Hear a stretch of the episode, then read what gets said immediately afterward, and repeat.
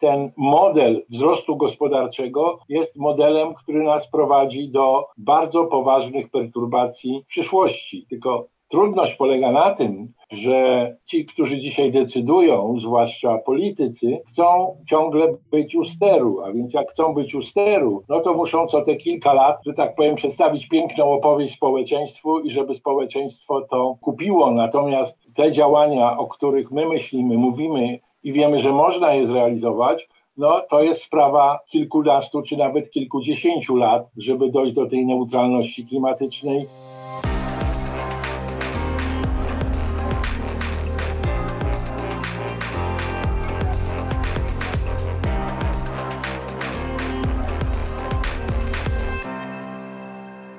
Krzysiek Grzyman, Zielony Podcast. Dzień dobry. Gościem jest dr Andrzej Kassenberg, założyciel i wieloletni prezes Instytutu na Rzecz Ekorozwoju i ekspert Koalicji Klimatycznej. Dzień dobry. Dzień dobry. Koalicja Klimatyczna dołącza do dyskusji na temat tego, jak odbudować, no i właśnie pytanie, jak odbudować gospodarkę, jak odbudować świat, jak odbudować Polskę. W zasadzie o odbudowie czego my dzisiaj mówimy? To stanowisko Koalicji Klimatycznej, które ukazało się, jest y, próbą spojrzenia całościowego na trzy podstawowe kryzysy, czyli klimatyczny, zdrowotny i gospodarczy. I głównym przesłaniem jest, ażeby wspólnie to widzieć, wspólnie do tego podchodzić, wspólnie rozwiązywać i szukać różnego rodzaju narzędzi, instrumentów, które by przynajmniej nie przeszkadzały rozwiązywaniu innego kryzysu niż ten, do którego dotyczą. Czyli to jest jakby ta główna nasza filozofia, której zawarliśmy w tym stanowisku. No chyba niestety często zapominamy, szczególnie teraz już po zmęczeni dość e, pandemią koronawirusa i ograniczeniami, zapominamy o katastrofie klimatycznej. Czy zapominamy, to może nie jest aż y, y, chyba za mocne słowo, natomiast sytuacji tych informacji, które dotyczą koronawirusa, no, staje się ona jakby mniej taka istotna, to jest złe słowo, ale taka mniej widoczna, mimo że zmiana klimatu następuje, że mamy różnego rodzaju zjawiska, jak na przykład bardzo wysokie temperatury na Syberii czy w północnej Kanadzie, więc ta zmiana klimatu zachodzi. To, że ona się mniej pojawia w mediach, no to wydaje się zrozumiałe, no bo nas dotyczy teraz ten dzień dzisiejszy, czyli ta ilość osób, która zachorowała ta ilość osób, która niestety odeszła od nas. Tak to wygląda. Do tego dochodzi jeszcze to, że te ograniczenia różnego rodzaju, czy to dotyczące zarówno wewnątrzkrajowe, jak i europejskie, czy ogólnoświatowe, no, prowadzą do bardzo poważnej zaburzeń w gospodarkach poszczególnych krajów. No a to jest sprawa przetrwania firm, to jest sprawa dochodów ludności i w tej kwestii to wydaje się nam dzisiaj bliskie, natomiast zmiana klimatu jest dalsza, ale musimy działać dzisiaj, bo jak nie zaczniemy działać dzisiaj w sposób zdecydowany, to niestety przyszłość będzie bardzo kiepska. Patrząc z perspektywy Polski, to w kim jest największa nadzieja? Kto e, patrzy tak holistycznie na wszystkie problemy? No z naszej perspektywy to jest raczej poziom europejski niż krajowy. Zdecydowanie tak. Z punktu widzenia e, Unii Europejskiej, która stara się być liderem w rozwiązywaniu problemów związanych ze zmianą klimatu, jak i teraz także gospodarczych i związanych z pandemią. E, no, natomiast y, to, jak popatrzymy z punktu widzenia y, Polski, to niestety to trochę wygląda, ja czasami używam określeń że to jest taka strusia polityka, prawda? Wsadziliśmy głowę w piasek i mówimy, że nie widać, a niestety wiele rzeczy nas dotyczy, coraz jest trudniejszych i czym później będziemy je rozwiązywać, tym wyższe koszty zapłacimy i społeczeństwo, i gospodarka, i przyroda. Unia Europejska w tym swoim planie e, Next Generation EU w przeznaczeniu 750 miliardów euro na odbudowę bardzo mocno stawia na te zielone, chociaż niektórzy mówią, że nieodpowiednio mocno, ale i tak dość mocno na te zielone akcenty, tylko chyba cały czas się poruszamy w, e, trochę w takich ramach, jak odbudować gospodarkę i jak sprawić, żeby wzrost gospodarczy był na takim samym poziomie jak wcześniej. A może tutaj się powinniśmy e, zatrzymać na samym początku. Może cały ten model wzrostu opartego o konsumpcję jest niedobry i to trzeba zmienić. Podzielam Pana pogląd. Uważam, że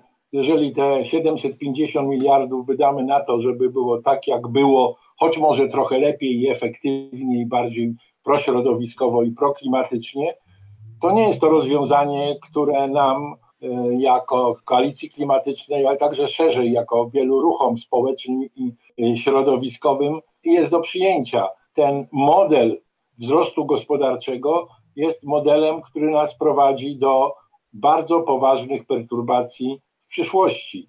Tylko trudność polega na tym, że ci, którzy dzisiaj decydują, zwłaszcza politycy, chcą ciągle być u steru, a więc jak chcą być u steru, no to muszą co te kilka lat, że tak powiem, przedstawić piękną opowieść społeczeństwu i żeby społeczeństwo to y, kupiło. Natomiast te działania, o których my myślimy, mówimy i wiemy, że można je zrealizować, no to jest sprawa kilkunastu czy nawet kilkudziesięciu lat, żeby dojść do tej neutralności klimatycznej.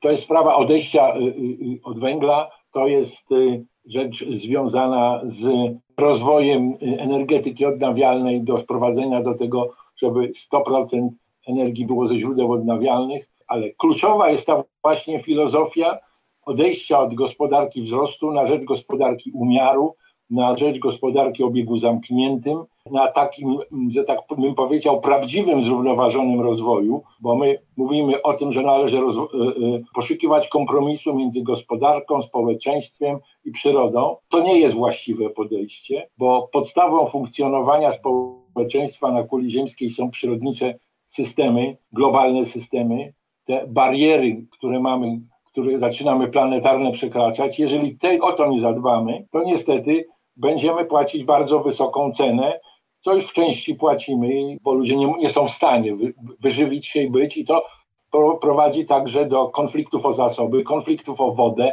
Tak więc ten świat przed nami, jeżeli ma być światem zrównoważonym dla naszych dzieci i wnuków, to nie może być świat bazujący na wzroście gospodarczym jako podstawową miarą i na sprzedaży, czyli konsumpcji w jak naj, większym skali. Przeglądam e, Państwa dokument. Tu są cele dla Unii Europejskiej, jest ich sporo.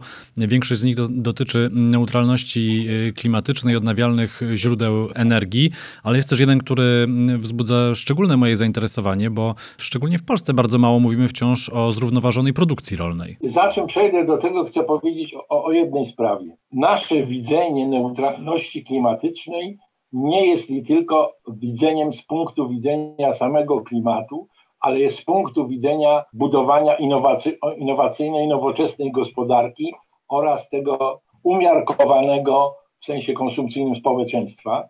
Więc jak gdyby y, y, zawężanie tego do samego spraw klimatu według mnie jest nie, niewłaściwe. Teraz wracając do spraw związanych z rolnictwem, to jest bardzo poważny obszar, który można wiele bardzo zdziałać. Przede wszystkim jest to sprawa zmiany wspólnej polityki rolnej, gdyż w dużej części wspólna polityka rolna w swoim filarze powoduje, że dopłaty są obszarowe, czyli ten, kto ma więcej areału, ten dostaje więcej pieniędzy.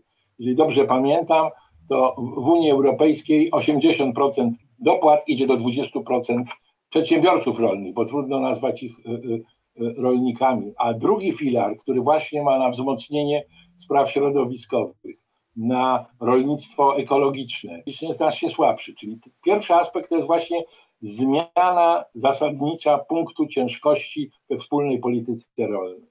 Drugą rzeczą to są różnego rodzaju techniki, czy w uprawie roślin, czy w hodowli zwierząt, które mogą z jednej strony prowadzić do ograniczenia emisji, ale także z drugiej strony właściwa orka i właściwe postępowanie z glebą może powodować, że będziemy zatrzymywać więcej CO2, e, czyli jak gdyby ta, to się nazywa sekwestracja, czyli pochłanianie, sprzyja nam sprawom klimatycznym. Ponadto rolnictwo także wytwarza różnego rodzaju odpady, które mogą bardzo być przydatne do produkcji biogazu.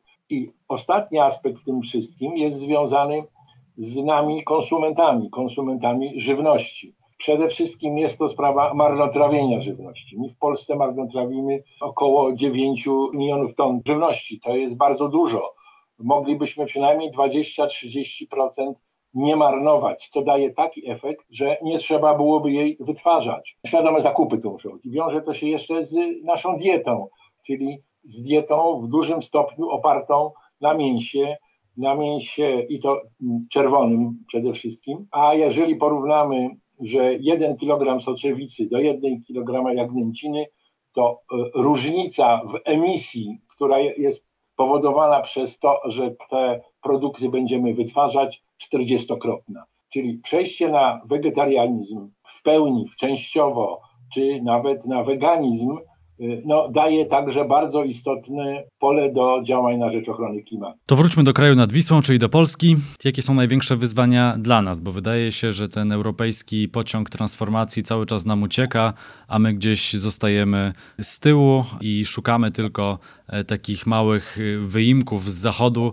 które udowadniałyby naszą tezę, jak choćby to, że w maju otwarto no już chyba ostatnią elektrownię węglową w Niemczech i od razu szczególnie prawicowi publicyści rzucili się na, te, na ten kąsek, na te informacje, że opatrzcie, tu Europa Zachodnia mówi o transformacji energetycznej, a sami e, ładują pieniądze w węgiel, czyli węgiel nie jest zły, czyli my musimy, nie musimy wcale z węgla e, rezygnować. No, wydaje się, że dla nas te zadania nie dość, że są trudne, to cały czas je odwlekamy. Ja to nazywam pułapką polityczną, która sądzę kilkanaście lat już u nas w kraju funkcjonuje górnictwo węgla y, brunatnego, kamiennego, rodziny, otoczenie tego e, działu gospodarki, a także duża energetyka oparta na węgla. I znowu rodziny, znowu otoczenie, to jest dość łakomy kąsek dla polityków, bo to jest bardzo dużo głosów. W związku z tym jest ta obawa, że jeżeli pójdziemy za daleko w sprawach związanych z węglem czy z klimatem, to ta partia rządząca lub ta partia, która chce przejąć władzę, no, straci poparcie tak dużej y, y, y, liczby osób. Z tego nie umiemy się wydobyć, mimo że jak popatrzymy, jakie to są konsekwencje, ile my musimy do tego dopłacać, jakie to są skutki zdrowotne, no to logika wskazuje, że jest to kompletnie niewłaściwy kierunek. Proszę sobie wyobrazić, że od 90 roku dopłaciliśmy do górnictwa węglowego, energetyki węglowej 250 miliardów złotych. No to teraz wyobraźmy sobie, co by było, gdybyśmy te pieniądze w mniejszej ilości tam dopłacali, a ciągle dopłacamy do energetyki węglowej jakieś 5 miliardów rocznie. Gdybyśmy to przeznaczyli na efektywność energetyczną, gdybyśmy to przeznaczyli na y, energetykę odnawialną, to są lokalne miejsca pracy, to jest y, ograniczenie y, rachunków, konkurencyjność naszej gospodarki. Czyli tu, jeżeli tego nie, nie, nie, nie, nie przełamiemy, to będzie bardzo niedobrze, bo będziemy tracić na konkurencyjności, na zdrowiu, na szerokim ubóstwie energetycznym. To, że smog, który w części jest właśnie związany także ze zmianą klimatu, ale nie jest to to samo, to przyczynia się do tego, że około te 40 kilka tysięcy osób wcześniej umiera. Jeżeli do tego dodamy jeszcze kilka tysięcy, chyba 9 tysięcy, już dobrze pamiętam, z samej wielkiej energetyki, no to jednego roku takie miasto jak Ostrołęka umiera przedwcześnie. No i teraz popatrzmy, co jest co, gdzie można wygrać, jak do tego można podejść.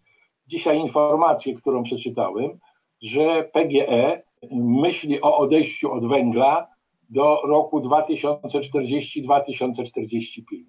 Przedtem takie rzeczy nie padały. Czyli jak gdyby powolutku zaczyna to się zmieniać i zaczyna dochodzić ten głos, zaczyna wreszcie wyjmować tą głowę strusiową z piasku i patrzeć, co się gdzie dzieje, jak to, jak to wygląda. Ponadto coraz trudniej jest dostać pieniądze, kredyt, którym by mogła obracać firma, która bazuje na paliwach kopalnych albo, albo ma zyski z paliw kopalnych. Czyli ten świat finansowy bardzo mocno też już ogranicza możliwości rozwoju energetyki węglowej, czy generalnie energetyki bazującej na paliwach kopalnych. I ostatnia rzecz z tym związana to jest kompletny zmieniony model, który powinniśmy mieć. Niewielkie elektrownie, niewielkie sieci, ale małe, lokalne systemy hybrydowe energetyczne oparte na odnawialnych źródłach energii, taka, żeby pieniądze były generowane wewnętrznie, w sensie wytwarzania energii, kupowania tej energii i wewnętrznie były używane, czyli wzmacniamy gospodarkę lokalną. Moim marzeniem jest budowanie bezpieczeństwa energetycznego od dołu, od mojego domu, mojego mieszkania, mojego osiedla.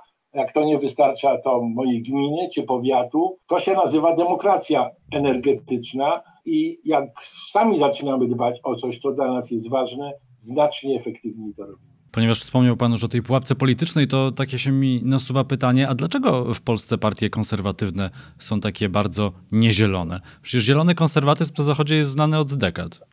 Trudno mi, proszę pana, odpowiedzieć, bo to trochę by wymagało wiedzy nauk politycznych, a ja tu nie jestem mocny. Dlaczego mi się wydaje? Y, y, sądzę, że one mają dość mocny korzeń narodowy i w związku z tym nie za bardzo chcą widzieć Polski jako części Unii Europejskiej, a raczej Polskę jako kraj, nazwijmy to, politycznie samodzielny. I to wydaje mi się powoduje, że te, te, te spojrzenie przekłada się na konserwatyzm gospodarczy i, i mówi o tym, my mamy tu własne zasoby, co tam nam ktoś będzie o tym opowiadał, my wiemy jak to, jak to rozwiązywać, my mamy tu własne rolnictwo i tak dalej, i tak dalej. I, I tu widziałbym to, ale mówię, to jest spojrzenie kogoś, kto nie analizuje tego dogłębnie szczegółowo, bo to nie jest mój obszar zainteresowań takich bezpośrednich. To jest ogólne moje wyobrażenie. Ponieważ rozmawiamy w okresie wciąż trwającej,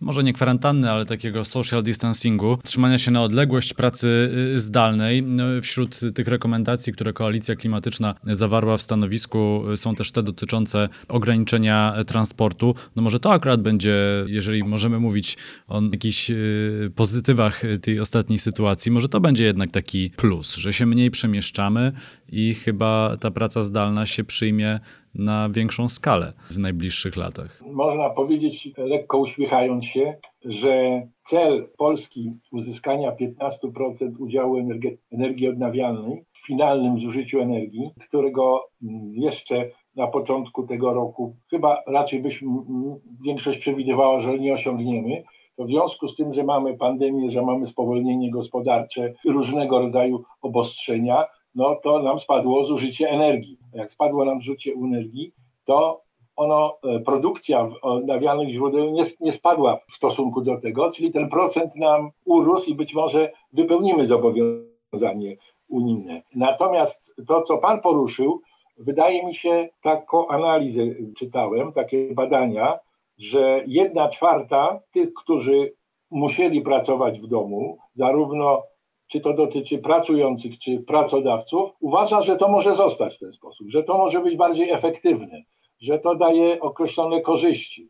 A to i tak jest duża grupa. Pytanie jest teraz, na ile ta, ta, to badanie było wiarygodne, prawda? Ale sam fakt, że to się jest jakaś znacząca część tych, którzy byli poddani właśnie temu ograniczeniu, to jest, to jest duża grupa. I to jest ten y, aspekt, który może być korzystny, chociaż on ma też swoje gospodarcze różne problemy, na przykład z tymi, którzy wybudowali wspaniałe, wielkie wieżowce pod biura, to nagle się okaże, że mogą na tym stracić, a nie zyskać. Ale Popatrzmy także na inny aspekt. Ja jestem związany także z transportem miejskim w Warszawie i chcę także powiedzieć, że to nie tylko jest sprawa tej korzyści, że będzie mniejsze zużycie energii i mniejsza emisja, Mówi się nawet, że w skali całego świata może być to 20% niższe emisje gazów cieplarnianych, ale także trzeba spojrzeć na to, że jeżeli mamy transport publiczny, w transporcie publicznym, zwłaszcza w takich miastach większych jak na przykład Warszawa, ludzie będą obawiać się jeździć autobusami, czy tramwajem, czy metrem,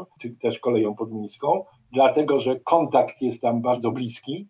W związku z tym powrócą do samochodów, których przedtem nie używali, bo twierdzili, że transport publiczny daje im określone korzyści na przykład w czasie. I tu może być nastąpić po okresie związanym z obostrzeniami, czyli po pandemii, tak powiem generalnie, że może nastąpić wzrost emisji gazów cieplarnianych właśnie z tym związany. Jeszcze jedno, czym chcę poruszyć, bo mówił Pan o tym transporcie. Najtrudniejsza sytuacja jest w transporcie lotniczym, który był do czasu pandemii, emisje rosły w nim najszybciej. To był wzrost bardzo znaczący. Ludzie coraz więcej latali, coraz większymi samolotami. A na zmiany technologiczne pewnie musimy poczekać długo. Tak, no są już pewne zmiany technologiczne, prawda? Więcej plastiku, 15-20% lżejszy, samoloty elektryczne, czy na biopaliwa. To jest ten kierunek. Są takie y, y, oddolne inicjatywy, które mówią, latanie to wstyd. Słyszałem o tym na przykład w Szwecji, że tak. y, no, nie wypada się chwalić tym, że się latało samolotem. Nie sądzę, żeby to było e, w 100% całej populacji, ale z impulsem, impetem, który może wiele zmienić, to jest młode pokolenie, to są te młodzieżowe strajki klimatyczne, to są ludzie, którzy patrzą na świat inaczej. Hasło, które pamiętam najmocniej uderzyło, że wy umrzecie w spokoju, a my będziemy żyć w koszmarze, może spowodować, że jak ta młoda generacja zacznie dochodzić do pełnoletności, pełnych praw obywatelskich, mo mogą być oni istotnym elementem zmian. To ostatnie pytanie i chyba najtrudniejsze, bo mm, ze stanowiskiem tym, no wydaje mi się, że łatwo się zgodzić. A teraz pytanie, jak to przekuć w czyny i jak dotrzeć do aktualnie rządzących, a ta kadencja Sejmu jeszcze będzie trwała e, ponad 3 lata, żeby ktoś tego posłuchał, przeczytał, posłuchał i wprowadził w życie. To jest zawsze dylemat, wie pan, i powiem tak, takie ciągłe pokazywanie, przypominanie, zachęcanie różnych grup, które nie widziały tego wcześniej, do tego, ażeby zmienić, daje efekt. Ja jestem związany z ruchem ekologicznym od 1980 roku. Koalicja klimatyczna powstała w 2002 roku. Mniej więcej dwa lata temu nagle okazało się, że sprawa klimatu staje się sprawą polityczną. Tego przedtem nie było. Wcześniej był trochę smog, a nagle ten klimat stał się polityczny. Nagle to jest sprawa węgla, OZE, efektywności. To nie jest już tylko sprawa hobbystów czy specjalistów. Proszę zobaczyć, politycy wypowiadają się na ten temat. Czy mówią mądrze, czy głupio, ale wypowiadają się.